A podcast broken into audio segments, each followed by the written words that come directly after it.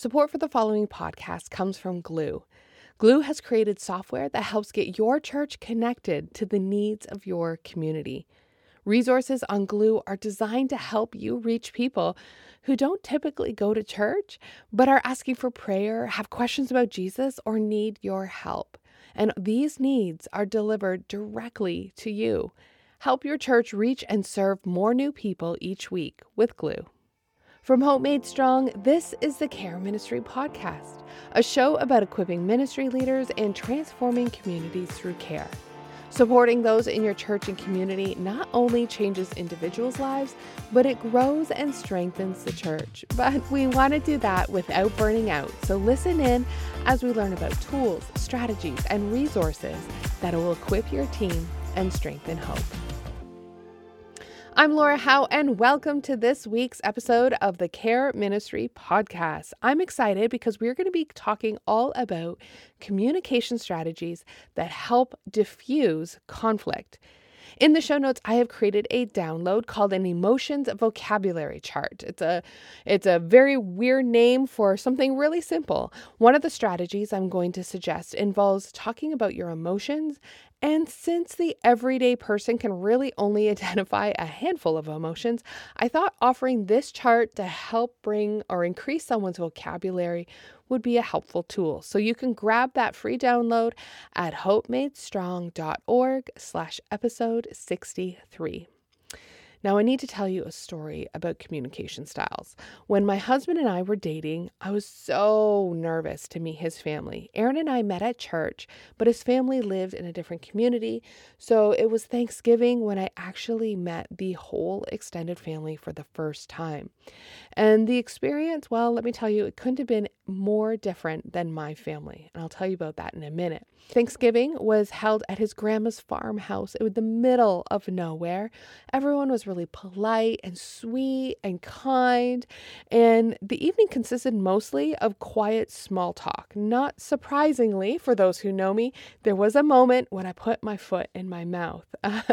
a new law was just passed in Canada that would impact, or maybe it was Ontario, but it would impact farmers. And I inquired about their opinion, thinking that this was a safe, you know, current event small talk. And I made sure not to share my opinion because, well, I was new. Let's just say it immediately went quiet. And it was already quiet, but it went awkwardly quiet. And uh, it quickly shifted to a safer topic. I don't even know if anyone answered my question. But this is my first family meeting, and I noticed how, like, it was obvious that I crossed a social barrier, and I was super embarrassed. And then at Christmas, that's when Aaron came to my family event. And let me just say, I think it was a bit of a culture shock.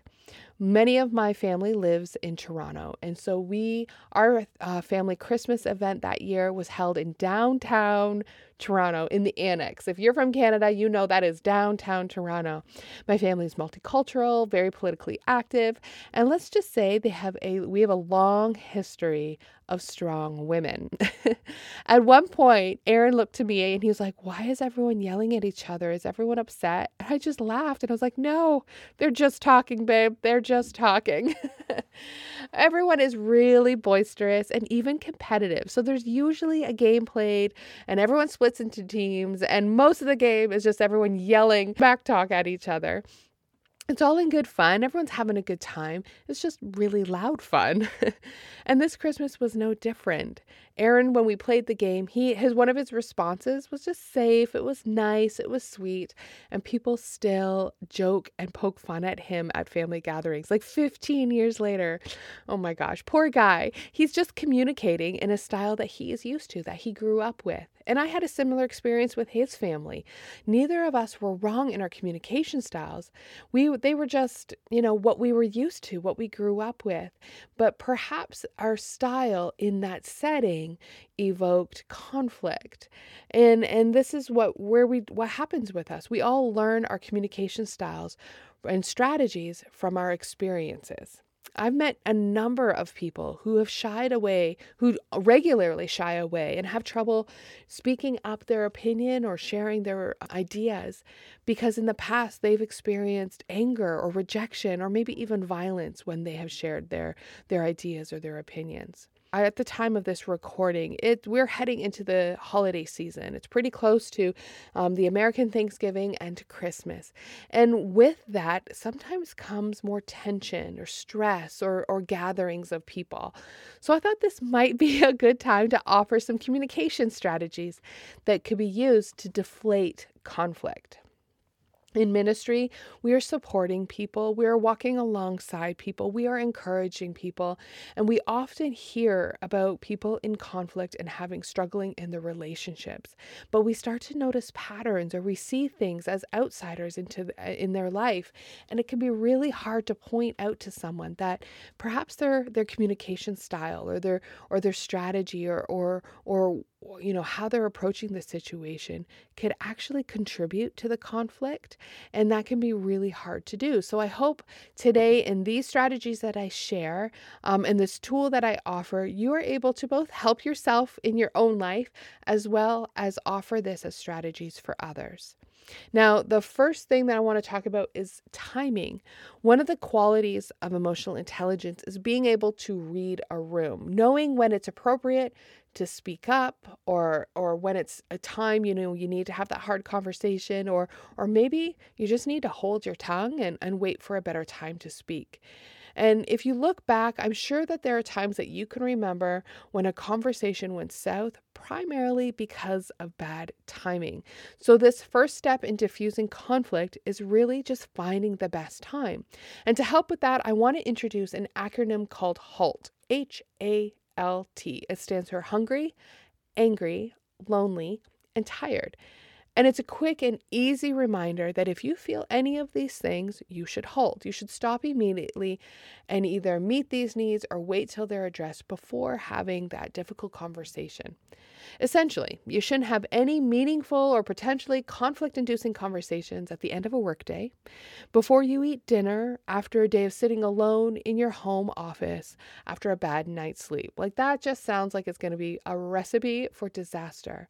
But how often we do that? I know I'm guilty of that because I don't want to wreck the vibe when things are feeling good. I don't I don't want to, you know, bring up something negative when I'm getting along with my husband or or, you know, there's, you know, our friends are doing well, but when we're stressed or we feel like our boundaries are pushed or we're agitated or we're tired, we blurt out something that's been bothering us or nagging at us or something that's deep inside. And usually the outcome is offense and hurt feelings. When you are in a halted state, you are much more likely to react to situations than to respond.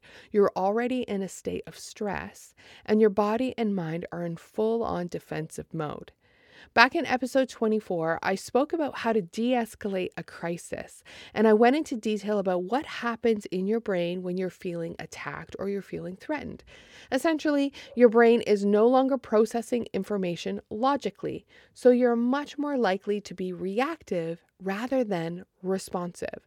So, this first step of diffusing conflict is really recognizing when you're in a halted state angry, hungry, angry, lonely, and tired hung- hangry is like a real thing. It's it's a being agitated as a result of being hungry. And my family, we know when we're hungry, we just we have a snack. We don't wait to dinner. We just we just make sure that everyone's fed before, you know, we go too far because it can really impact your well-being. You know, you get agitated more easily. And then the second one, A, is for anger.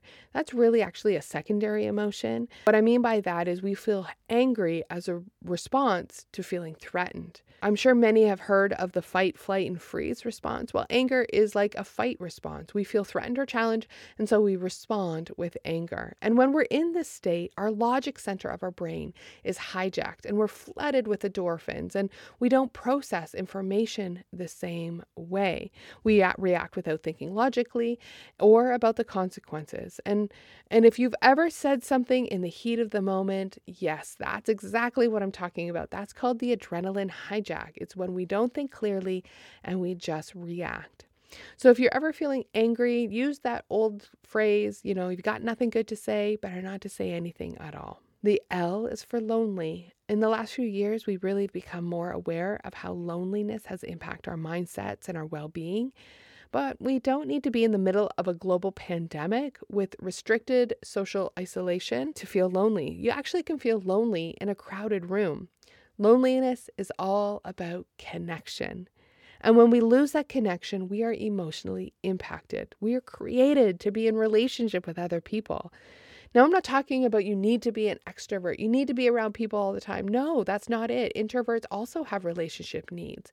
So, no matter however big or small they are, having connection is really important because when we are disconnected, we can be easily hurt or offended and, and, and feel rejection. And none of these emotions, none of these feelings produce positive results.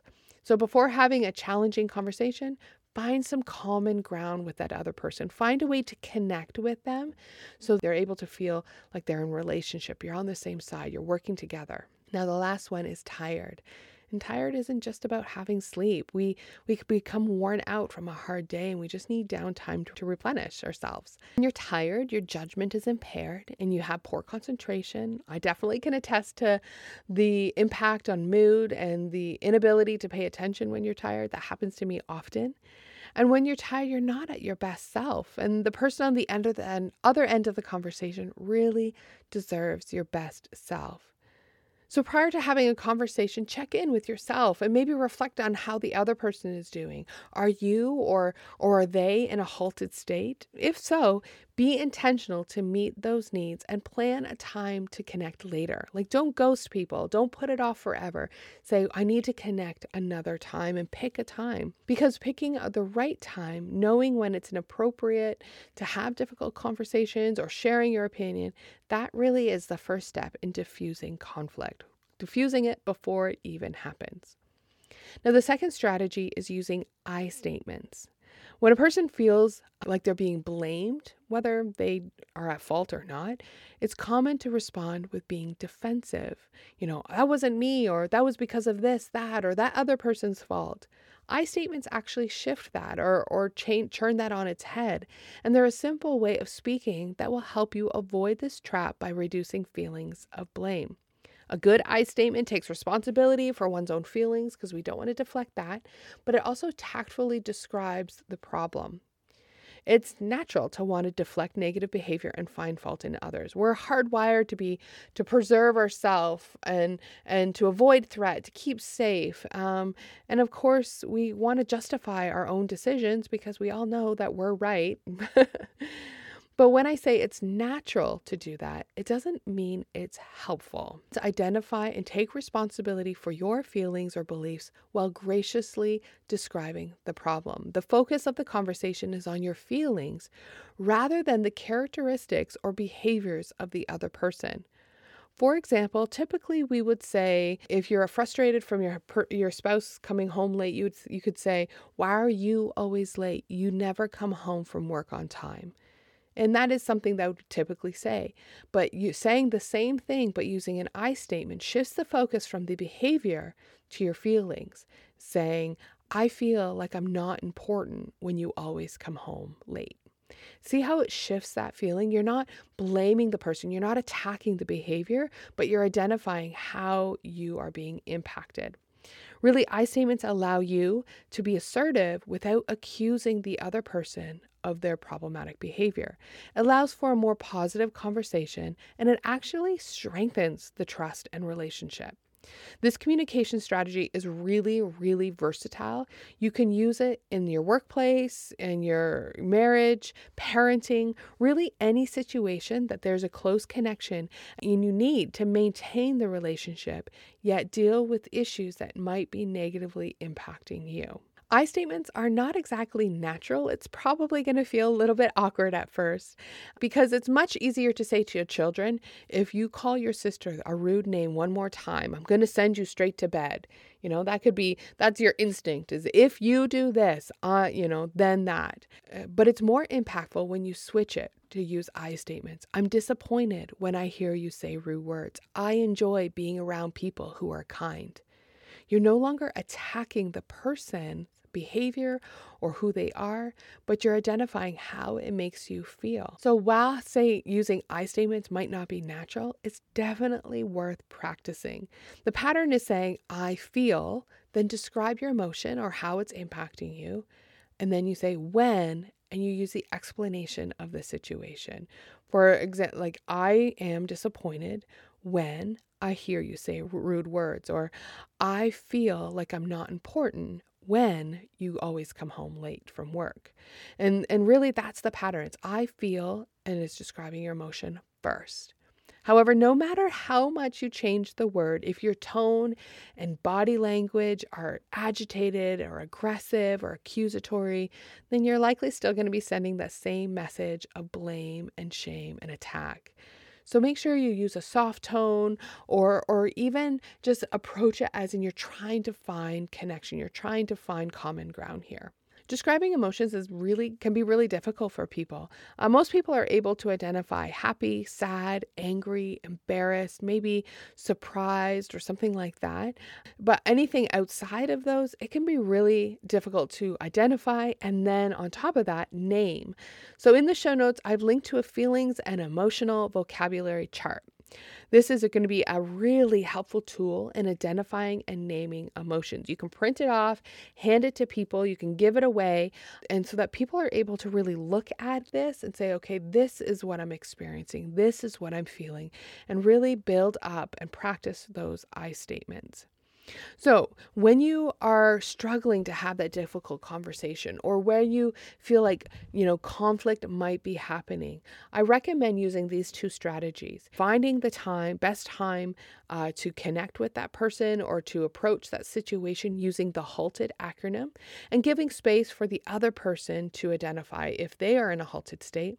And then the second one, communicating and using I statements and then having that feelings and emotions vocabulary chart available for you to download, print off, and give out. So I am so thankful for you listening today. I hope that you found this helpful. I encourage you to put this into action. Grab down that download at hopemadestrong.org slash episode 63 and start using those I statements in identifying halted state. Uh, if you want to be reminded when an episode goes live, make sure you follow us, and I so appreciate and value you. Thank you so much for connecting. Take care.